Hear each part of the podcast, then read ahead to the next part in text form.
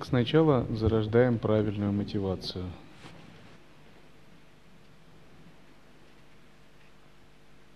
Без правильной мотивации садхана не получается.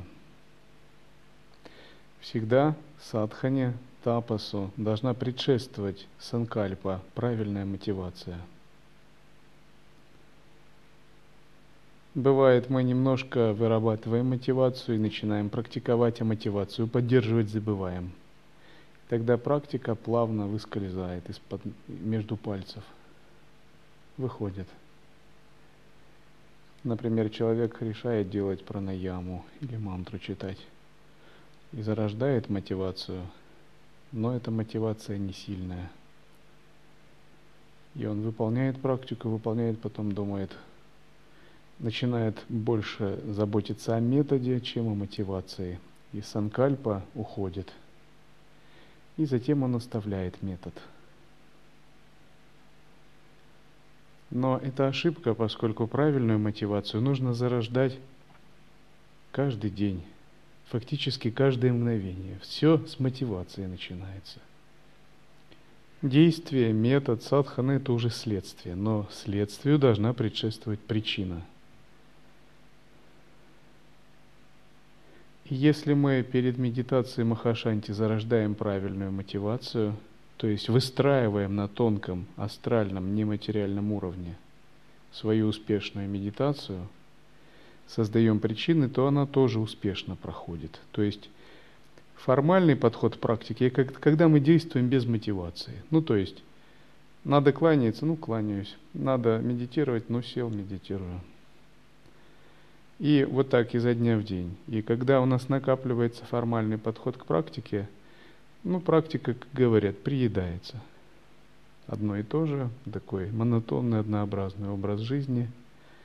И мы как бы так э, действуем механично. Конечно, это неправильно. Это большая ошибка. И всячески надо искоренять у себя такую механичность. Постоянным зарождением, выработкой правильной мотивации прежде всего. Зачем мне это надо? Куда я иду? чего я хочу, каков смысл этого, в каком состоянии ума я должен быть. И тогда у вас формируется намерение, санкальпа.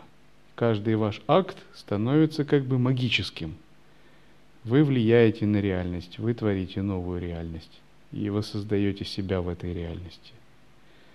Вот что такое успешная практика –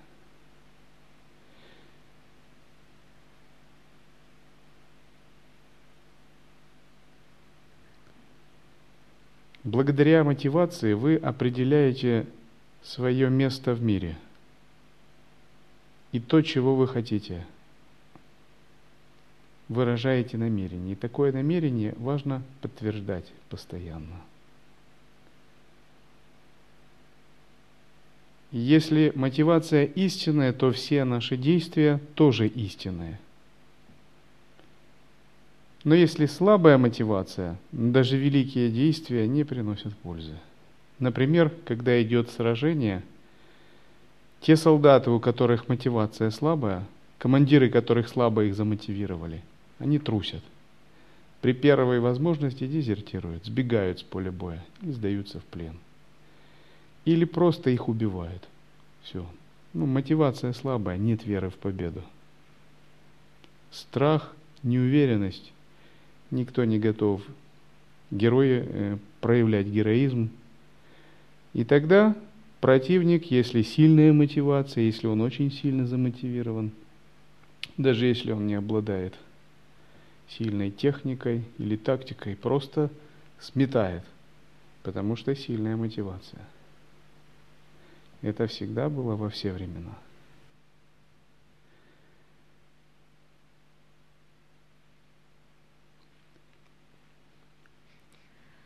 Когда человек полностью избавляется от вожделения и жадности, которые являются продуктами ложного отождествления себя с телом «я», и тем принадлежит тело мое, его ум очищается.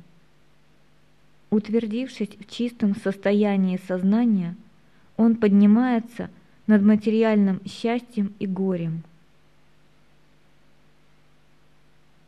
Итак, благодаря очищению ума нужно подняться над мирскими представлениями счастья, горя, страданий.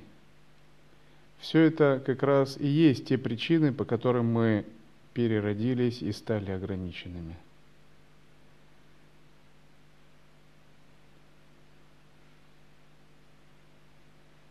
Даже когда мы практикуем Наш ум, тем не менее, не свободен от многих вещей.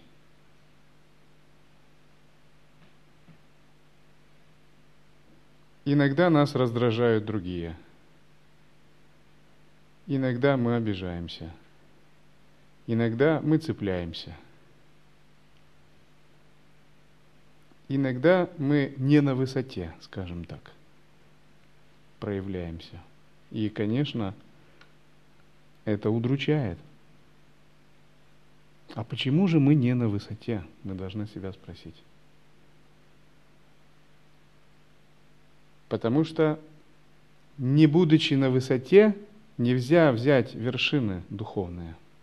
Нельзя претендовать, потому что святые – это лучшие из лучших. Допустим, если взять сборную России, взять сборную Америки – сборную Англии, Европейского Союза, провести турнир и из них выбрать самых лучших и сделать сборную мира в спорте. Это будут самые лучшие из лучших.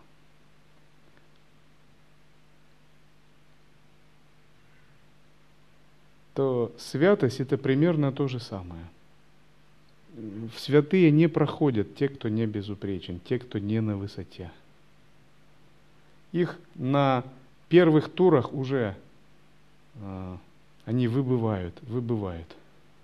В самых начальных, в отборочных турнирах. Так, обижаешься, все, не годишься. Так, гордыня, все, до свидания. Так, привязан, ну все, следующая жизнь, подождешь. Так, много эгоизма, да? Не понимаешь смысла уже. Ничего, еще много жизни впереди. Все, свободен. То есть вот закон кармы, он такой жестокий, неумолимый. Если учитель может относиться со страданием, старшие монахи демонстрировать мягкость и общая атмосфера, вы не должны этим обманываться. То есть общая мягкая атмосфера вас не должна вводить в заблуждение. Потому что законы кармы не мягкие – законы Вселенной жесткие. Вот так. Вот примерно так. Везде отборочные турниры. Так, э, не способен понять текст. Ничего, еще много тел будет, поймешь. Будешь учиться, еще философский университет закончишь и так далее. Так, лень, ничего. Еще много тел получишь. Есть такие желания, такие. Пожалуйста, получишь много форм новых. Вот так действует закон кармы. Никаких уступок. Вы должны это понять. Нет воли, выработаешь еще, у тебя все впереди, сто жизней впереди. Пойдешь на войну в следующей жизни. Будешь спортсменом, будешь вырабатывать, вырабатывать волю, получишь тело для воли.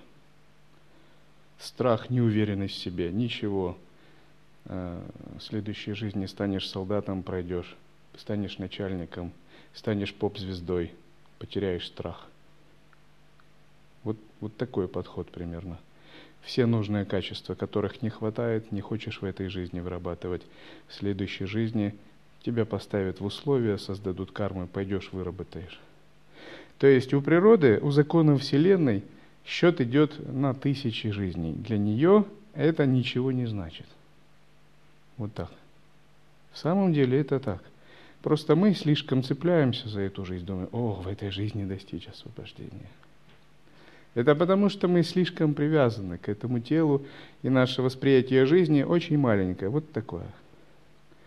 А для Вселенной это бесконечное. Ничего, она, как говорит, да ничего страшного, что здесь такого? Одна жизнь, две тысячи, миллионы, сколько их еще будет? Чего ты так переживаешь? Но нас-то это не устраивает. Именно не устраивает, потому что у нас ну, нет такого широкого видения. Допустим, Кришна на поле битвы Курукшетра говорит Арджуне, да сражайся, чего ты переживаешь, они и так уже убиты все по приговору богов. Это просто игра. Но для Арджуны, то есть для живой души, совсем это не шутки. Совсем не шутки. Он в страхе и в смятении. Так и для нас это совсем не шутки. То есть законы Вселенной, они жесткие, они не мягкие, они предъявляют большие условия нам для освобождения. И чтобы их превзойти, мы как бы должны стать лучшим из лучших и быть постоянными. Это не значит, что надо удручиться, впасть в самоуничижение, думать, ну куда мне, я такой неспособный, все, ничего из меня не выйдет. Это неправильно. То есть такое мышление неправильное. Это наоборот должно побуждать к старанию, к усердию, к постоянному самосовершенствованию, к желанию быть на высоте. То есть если я не, не на высоте, но я буду стараться быть на высоте. Вот так.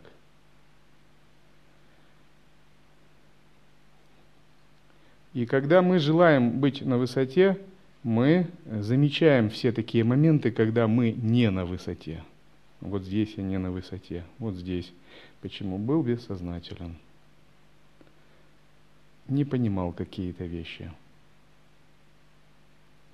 Мыслил меркантильно. Ну, в том плане, с сиюминутными интересами. А не с точки зрения будущих жизней, не с точки зрения садханы. Ну, допустим, злился на человека по мелочи. А какой в этом смысл? Вот оставишь, э, оставил он тело, оставил ты тело через там несколько десятков лет. Разве это будет важно? Будет важно, в каком ты осознавании был, а это совсем не важно. Это наоборот минус, балласт.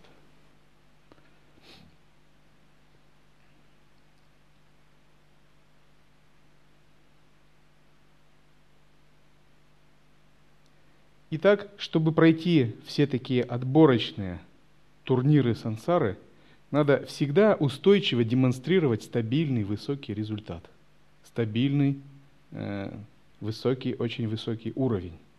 Это не то, что мы один раз сдали экзамен на вторую ступень. Думаем, вот это я, какой передовой человек. Э, выполнили служение с чувством удовлетворения, и все, мы можем расслабиться, остановиться. Нет, не совсем. Это подобно тому, как если ты спортсмен – то ты все время должен подтверждать свой результат. Если ты некоторое время не подтверждаешь, говорят, он потерял форму. Все, он уже утратил кондицию, его нет смысла выставлять на ринг. Примерно так. Или если кто-либо чемпион, он постоянно должен подтверждать свой чемпионский титул.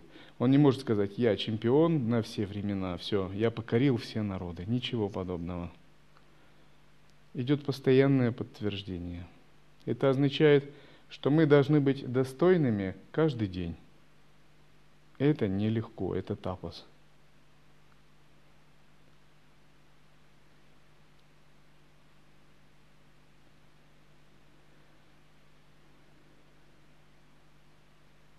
Достойными быть каждый день можно только в том случае, если мы всматриваемся в свою душу – анализируем ее, сравниваем с наставлениями, со священными писаниями и постоянно работаем над собой. Есть люди, которые, понимая свои как бы, ограничения, склонны к таким, к истерикам, к экзальтации. Я недостоин, я то не могу, это не могу. Но это тоже не помогает. Что здесь важно?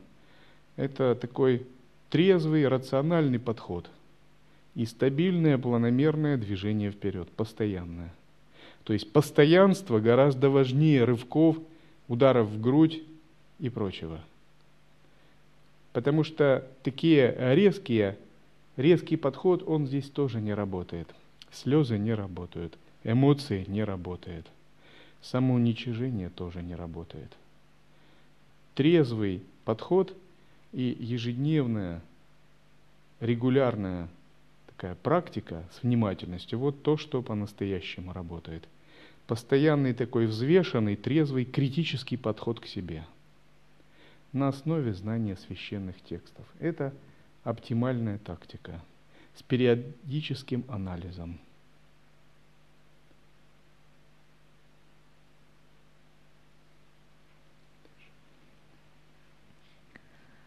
Кама и лобха являются синонимами материального существования. Каждый в этом мире стремится чем-нибудь обладать. Здесь сказано, что вожделение и жадность возникают в результате того, что живое существо ошибочно отождествляет себя со своим телом.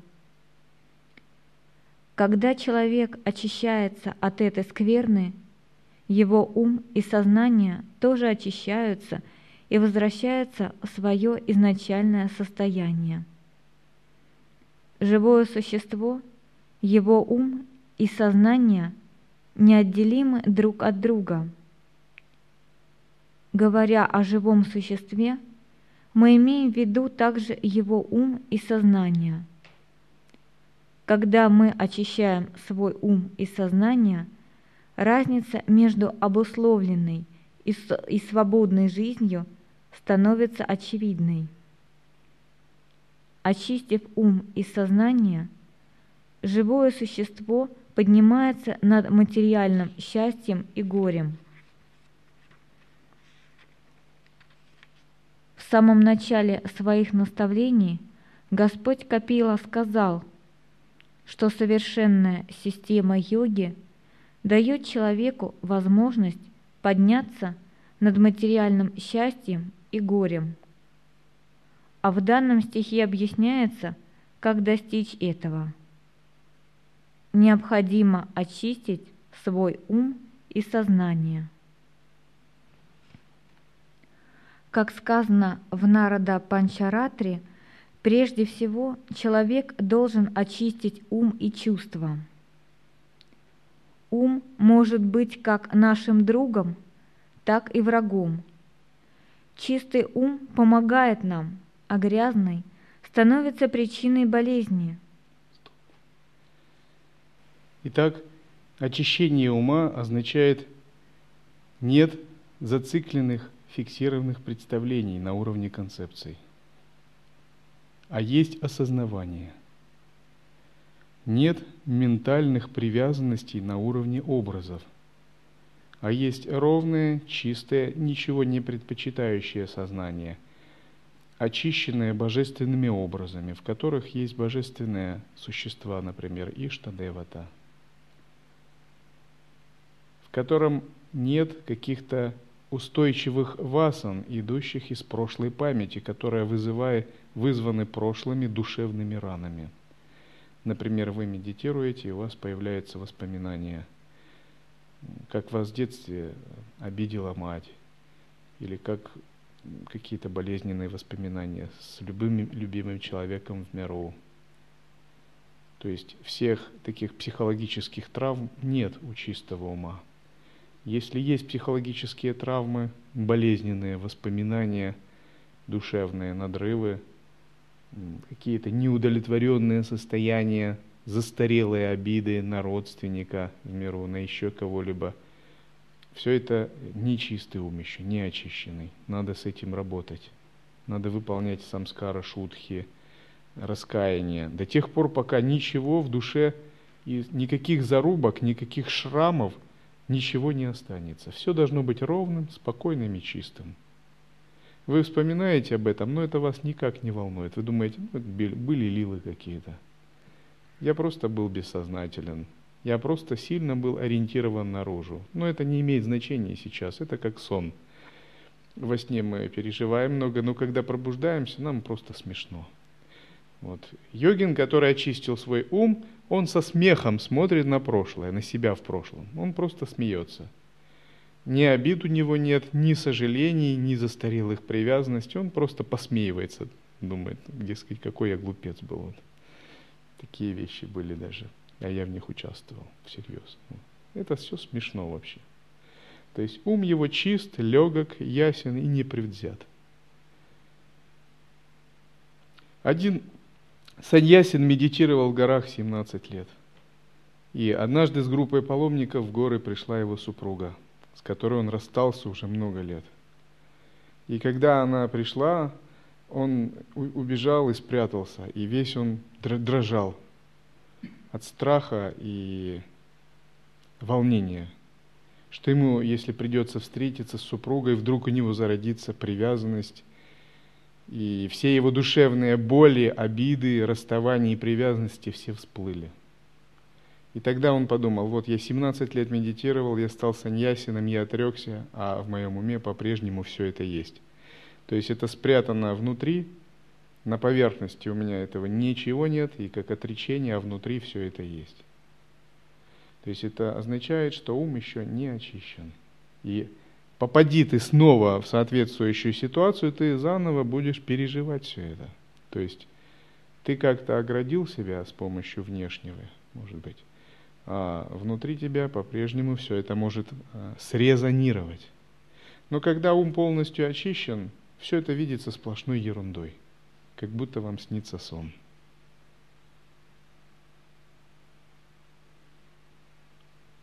Один дзенский мастер, когда на церемонию пришли знатные люди области, э, выдаю большие начальники, почувствовал дрожь в руках и волнение – и тогда он поклонился ученикам, монахам и сказал, я недостоин быть наставником.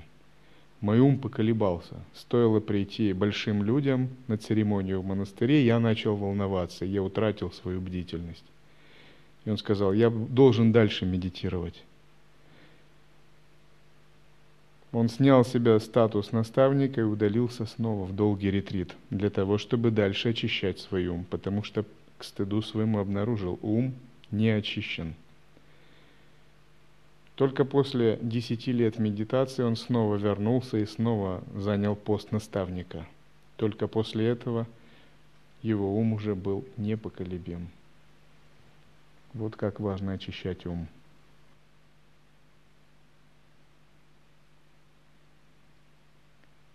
День и дня очищение ума – это наша задача. Каким же образом мы его должны очищать?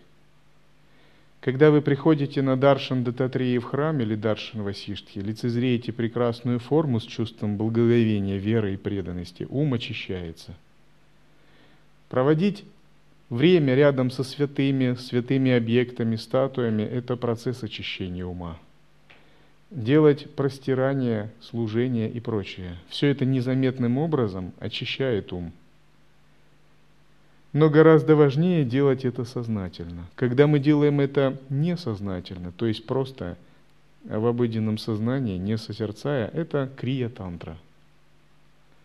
Анутара йога-тантра предполагает, что все эти действия мы делаем осознанно, созерцая, то есть еще находясь в присутствии. Только тогда очищение ума как бы становится очень быстрым – мы не только внешним способом выражаем почтение святым, кланяемся, созерцаем мурти в храме, но и объединяемся, входим в недвойственное воззрение, созерцаем. Мы вырабатываем тонкую сахаджа спанду, то есть тонкую осознанную активность, которая высвобождает и самоосвобождает наши самскары. Главное, чтобы это происходило постоянно. Очень важно не позволять, не потакать своему уму, не идти с ним на компромиссы. Ум – это такой э, механизм, которому нельзя доверять. И особенно в длительных ретритах это всегда видно. Иногда человек может 3-6 дней переживать интенсивные мысли о ком-либо. Ну, допустим, ругаться с кем-то – уже никого нет, ничего нет, ситуация прошла. А он вспоминает какую-то ситуацию и пытается в уме доказать. Входит этой целую неделю на эту тему думает. Иногда он выясняет невыясненные отношения. То есть все в воображении происходит, вместо того, чтобы быть расслабленным в спокойном, осознанном состоянии. Иногда ум вперивается в какую-либо теорию и пытается умом докопаться до нее, строя целые воздушные замки. Хорошо, если это философия, но бывает вообще как бы совершенно постороннее. Он оставляет медитацию, расписание и полностью поглощается этой теорией. Каждый отшельник это знает. Каждый, кто проходил долгие ретриты, понимает хорошо, о чем я говорю. И в этом случае уму нельзя доверять. Нельзя идти на, у него на поводу, идти с ним на компромисс. То есть надо быть глубже, чем ум, и старше, чем ум. То есть всегда отходить в сторону и просто его наблюдать. Не придавать ему большого значения, думая так, ум ты сам по себе, а я сам по себе. Это твои проблемы. Лишить его силы за счет осознавания – Иногда ум вводит в смущение, в раджас, в самоуничижение или, напротив, в гордыню, в гнев, в страдание, которое просто приходит из ниоткуда, в вымышленные, воображаемые обиды. Все это ложное состояние ума, совершенно ложное. И когда ум чист, э, ум такой тоже безмятежен, пустотен, он опирается на осознавание само по себе. И человека с чистым умом вы всегда увидите. Он легок, ни к чему не привязан, естественен, гибок и всегда радостен. У него нет таких э, каких-то душераздирающих переживаний, гнетущих переживаний, схваченностей. Его ум как бы текуч, неуловим, прозрачен –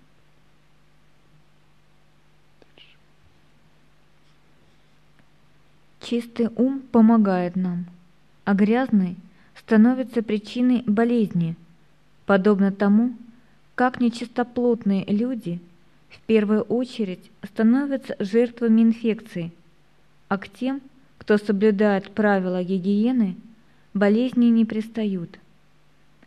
Поэтому ум необходимо всегда поддерживать в чистоте. Веды предписывают три раза в день рано утром, днем и вечером повторять мантру Гаятри, очищающий ум. Те, кто следует принципам брахманической культуры, строго выполняют это предписание. Когда вы слышите, повторяете мантру Гаятри, соединяя ее с осознаванием, вы медитируете на самую сущность Абсолюта – Повторение мантры Гаятри во время сандхи – это один из очень важных способов очищения ума. Но самое важное – пребывать в сущности Гаятри. Сущность Гаятри – это сахаджи. Поэтому читать Гаятри – это возвращаться к своей истинной природе. Возвращаться к Брахмавичаре и Атмавичаре. Помещать свой ум в размышления Брахмане – Бывает так, что практика атмавичары тоже становится в каком-то смысле эгоистичной, индивидуальной. Мы думаем, что атмавичара связана с нами, с «я». И думаем, что достаточно спросить, кто я, и ответить себе «я есть». И просто так пребывать, вот он я. Так многие практикуют атмавичару. Но задача заключается в том, чтобы во время атмавичары выйти за пределы «я» и от атмавичари перейти к состоянию брахмана. Через атмавичару погрузиться в размышления об Абсолюте.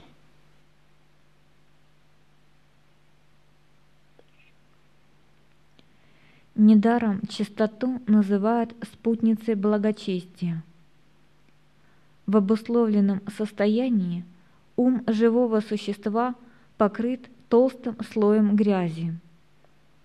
Эта грязь особенно заметна, когда живое существо находится под влиянием низшей гун природы. Гун страсти и невежества, раджагуны и тамагуны. Поэтому на первом плане необходимо подняться на уровень гуны благости, сатва гуны. Итак, ум очищается, когда мы утверждаемся в сатве.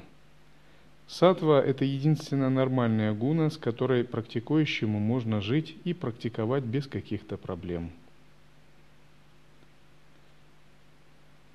Насколько возможно утверждаться в сатве, изживая раджас и искореняя тамас. Это задача практикующего.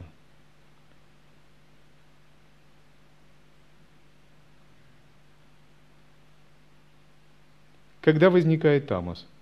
Когда не соблюдаются принципы, заповеди. Когда не ведется садхана, мало энергии, чакры забиты, есть утечки энергии. Употребляются различные вещества, мясо, тяжелая пища. Все это тамас. В таком состоянии дхарму практиковать невозможно –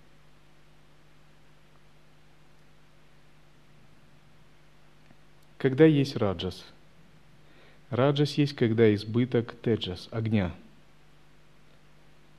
Когда есть избыток ветра, неусмиренного. Когда много концепций, но эти концепции не самосвобождаются, им не находится места. И они взбудораживают ум вместо того, чтобы расходиться подобно кругам на воде когда мы потакаем различным желаниям вместо их самоосвобождения. Все это формы раджаса. Когда мы стоим на сильной, жесткой, эгоистичной позиции и пытаемся утверждать эту позицию, думая о себе прежде всего. Когда мы преодолеваем тамас и раджас, в нас воцаряется сатва. Сатва означает быть в таком сознании, когда думаешь больше о других, чем о себе – когда принципы этики соблюдаются легко и естественно, когда ни за что не цепляешься и не страдаешь. Ум безмятежен, доброжелателен, любящ, чист, ясен и открыт. И при этом не хочется спать. Мышление ясное, яркое, четкое, логичное, речь связанная – вы легко ухватываете сложную концепцию, можете ее, ею оперировать.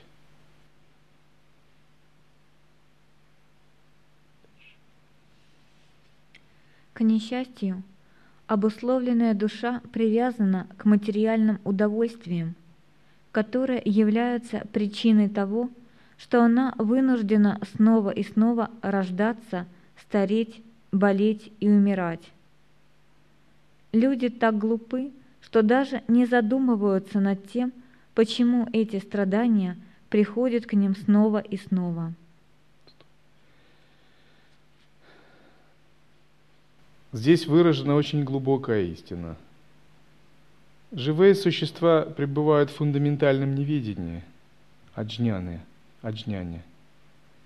И это неведение обусловлено доминированием тамаса и раджаса – Именно избыток тамаса и раджаса и недостаток сатвы не дают возможность размышлять над глубокими истинами, над будущим, анализировать ум, заниматься самоисследованием, казалось бы, чего проще. Но если вы кому-нибудь подойдете и заговорите с ним о медитации, отречении от, от мира с обычным человеком на улице, это будет непреодолимым барьером – что говорить, даже для практикующих иногда Махашанти это трудно преодолимый барьер. Тем не менее, практикующий изо дня в день искореняет понемногу свое неведение. Если ваша медитация Махашанти выполняется качественно, зарождается ясность. Эта ясность выжигает определенные самскары и васаны.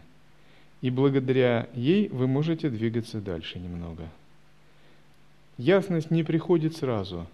Она накапливается очень малыми величинами, но за нее надо всегда бороться. Накапливая ясность, увеличивая сатву, мы можем двигаться дальше – Ясность, конечно, это не достижение, не какая-то фундаментальная такая опора. Это всего лишь ступенька, от которой мы можем совершить дальше прыжок. Но если ясности нет, то вообще не на что даже опираться. Ясность я имею в виду вивека, различающая мудрость вивека видия. С помощью ясности мы как тонким скальпелем можем отделить себя от органов чувств, от внешних объектов, от эмоций и выделить тонкий неконцептуальный слой осознавания, в котором надо пребывать и на который опираться –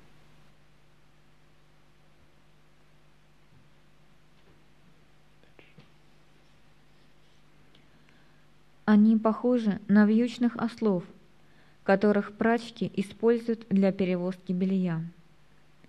Ослу тоже не приходит в голову спросить себя, чего ради он целый день таскает на себе тяжеле... тяжеленные тюки с бельем. Ни одна тряпка оттуда ему не принадлежит. Это такой пример. Осел таскает тяжелую поклажу, работая на хозяина за пучок травы. Ему не приходит в голову, что если можно отойти чуть дальше, он может взять этот пучок травы и съесть его. У него нет никакой мотивации, кроме получения этого пучка травы, но пучок травы находится рядом. Но он сам не знает, почему он таскает эту поклажу. Таково состояние неведения живых существ. В конце дня ему дает несколько пучков травы, которая растет повсюду – и благора... благодарный осел думает, «Хозяин кормит меня, поэтому я должен таскать эти грузы». Карми рассуждает точно так же. Будь он хоть мультимиллионером, Карми все равно остается ослом и трудится, не разгибая спины. Сколько бы у него ни было денег, он не съест, не съест больше, чем может вместить его желудок. И тем не менее он трудится день и ночь, потому что думает, я должен содержать свою большую семью.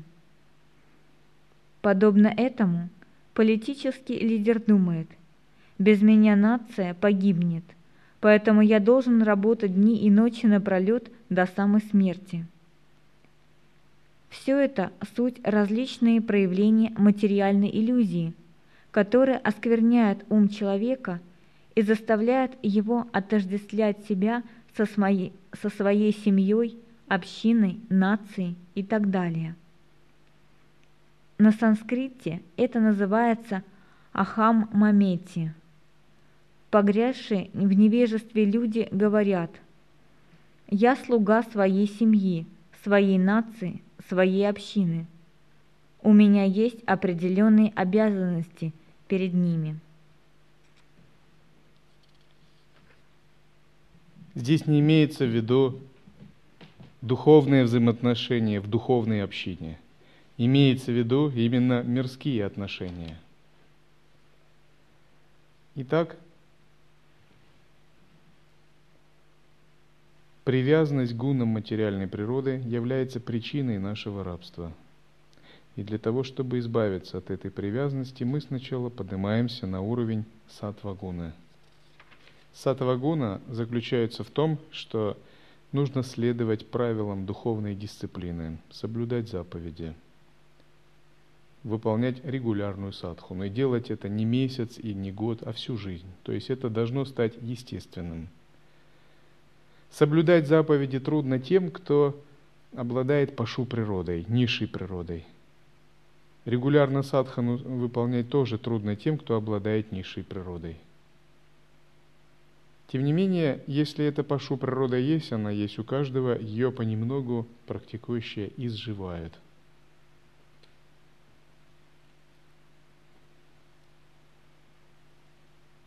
Когда ум грязен, он становится причиной материального рабства.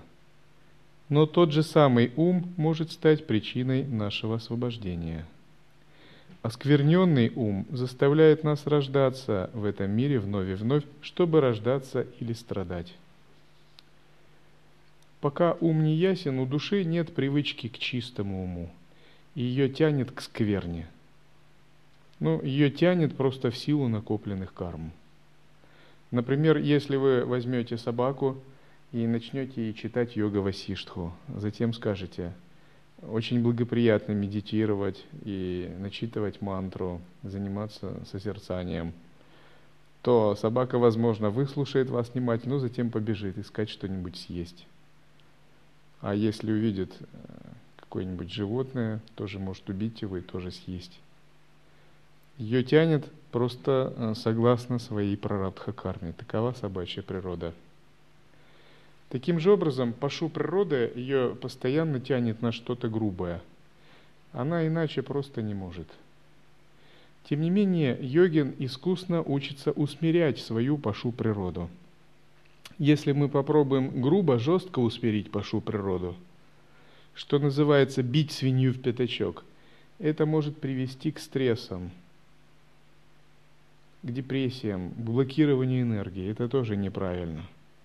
Пашу природу надо усмирять, но искусно, тонко, то есть сублимировать, перенаправлять ее.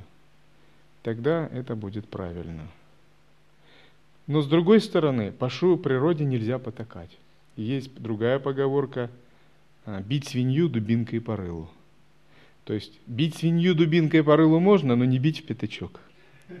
То есть пятачок у свиньи самое уязвимое место. И в пятачок бить нельзя, а по рылу дубинкой можно. То есть, когда Пашу природа покажет свое э, такое свиное рыло, надо взять дубинку и стукнуть ее, поставить на место, но не в пятачок.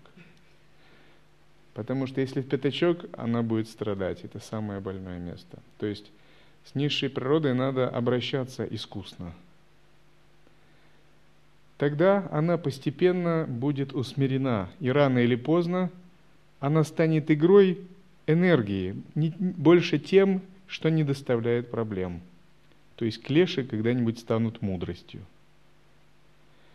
Очень часто практикующие, не усмирившие свою природу, делают такие э, громкие заявления, типа «мои клеши стали мудростью», они как украшение. Но не следует переоценивать воззрение. То есть воззрение, оно именно и есть воззрение. То есть это не поведение. Это еще не реальность, это как будущее. Это только возможность, как бы так, сказки о будущей силе, но еще не сама сила. Если не усмирив пашу природу, ты пытаешься выдать их за украшение, это все равно, что взять кусок стекла и говорить, это бриллиант. Ничего подобного. И хороший ювелир скажет, это можешь выбросить. Вот так. Это важно понять. То есть не путать такие вещи, поскольку тексты пишутся из уровня махасидхов, святых. Это все равно, как если бы великий штангист написал, «А, я каждый день поднимаю 20 раз по 250 килограмм. Моя, в этом состоит моя тренировка. А кто-то прочел и тоже поставил блины на штангу 250 килограмм и захотел поднять. Ему не удастся даже один раз это сделать. Это даже опасно для жизни будет. Таким же образом, читая священные тексты, мы должны знать, это воззрение махасидхов, это как бы будущее, к которому мы когда-либо придем. Но это не отменяет Э, нашу работу сейчас по усмирению пашу природы.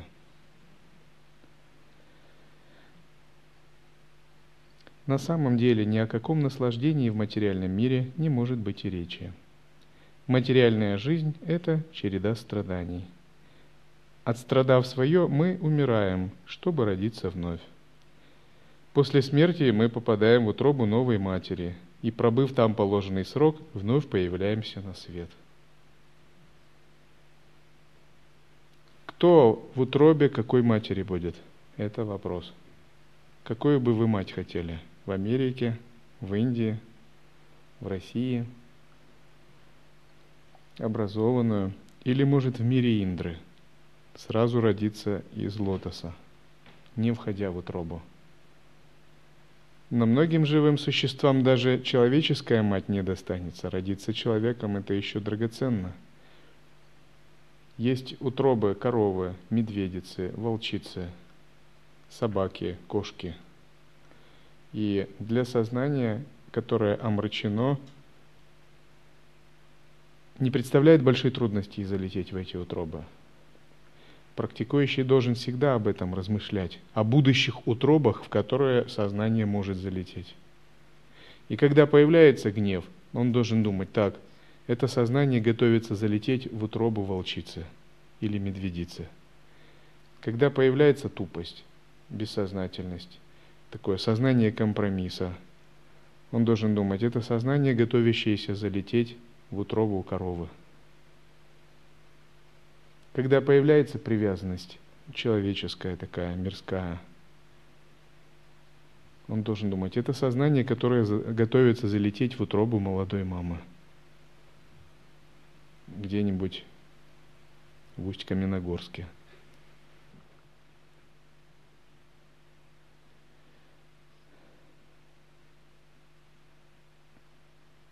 Так начинается очередная глава нашей обусловленной жизни.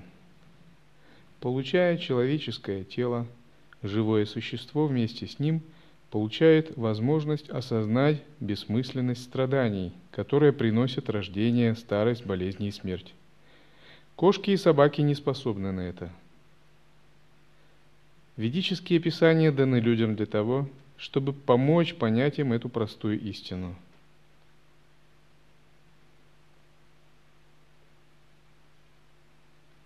В шастрах описано много различных форм деятельности, которые помогают людям стать благочестивыми.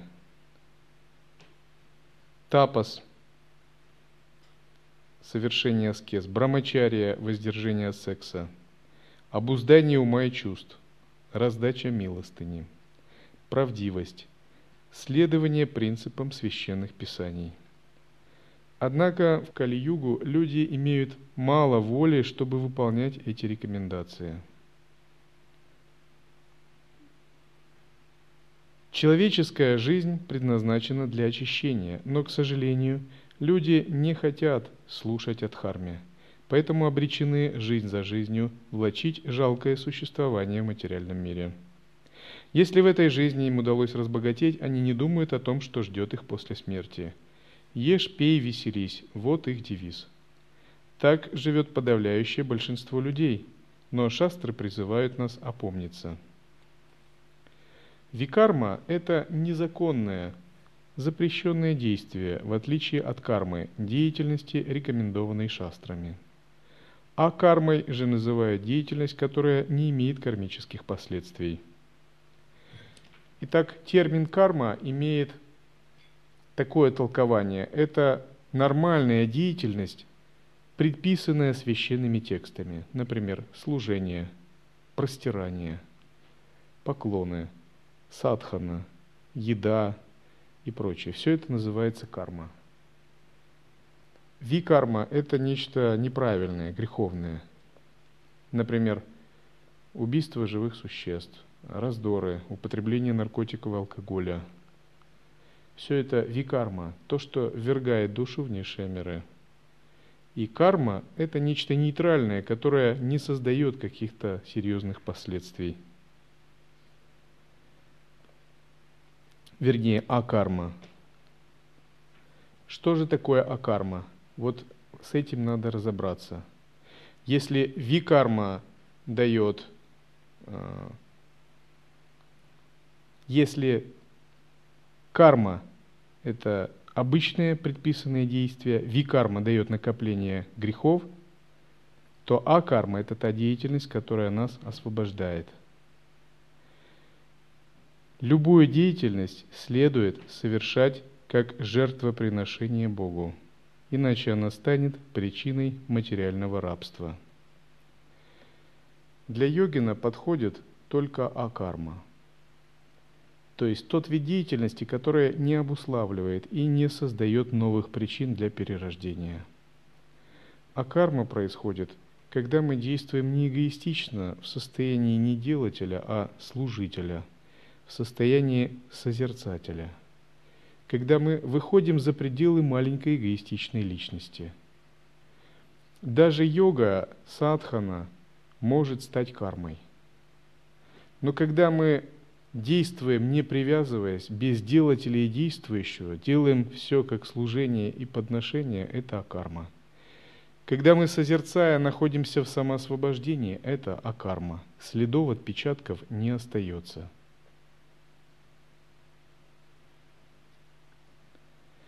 Как правило, люди действуют, находясь под влиянием гун, страсти и невежества. Мало кто задумывается над тем, каким последствиям приведут его поступки и что будет с ним в следующей жизни. Никто не хочет отказываться от привычки есть все подряд. Никому нет дела до предписаний шастр. Одним словом, люди ведут бездумное существование, совсем как уличные мальчишки, которые ничего не знают и знать не хотят. Находясь под влиянием страсти и невежества, они живут только сегодняшним днем – Такие люди, не задумываясь, совершают различные греховные поступки. Ради того, чтобы ублажить свои чувства, люди готовы совершить низкие и отвратительные преступления. Но шастры предупреждают, не делай этого, тебе придется дорого заплатить за сиюминутные удовольствия. Ты будешь снова и снова страдать в материальном мире – Однако у людей не хватает мудрости понять, что материальное тело является источником непрекращающихся страданий, если к нему привязываться. Клешада. Под влиянием невежества современные люди опускаются до уровня животных. Можно подойти к стаду животных, отвести одно из них в сторону и перерезать ему глотку – а в это время остальные будут стоять и, наблюдая за происходящим, спокойно жевать траву. Им невдомек, что рано или поздно настанет их черед. В Кали-югу люди ведут себя точно так же.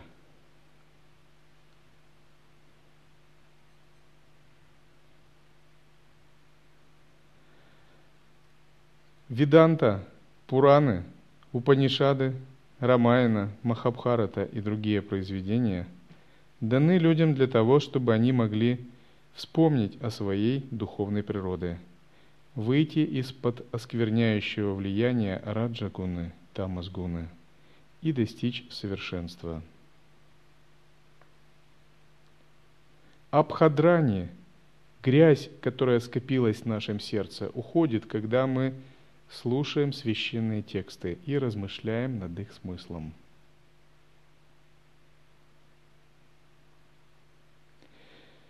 Сейчас миром движет кама и лобха. Кама значит вожделение, лобха – жадность. Но человеческая жизнь предназначена для того, чтобы избавиться от грязи в сердце –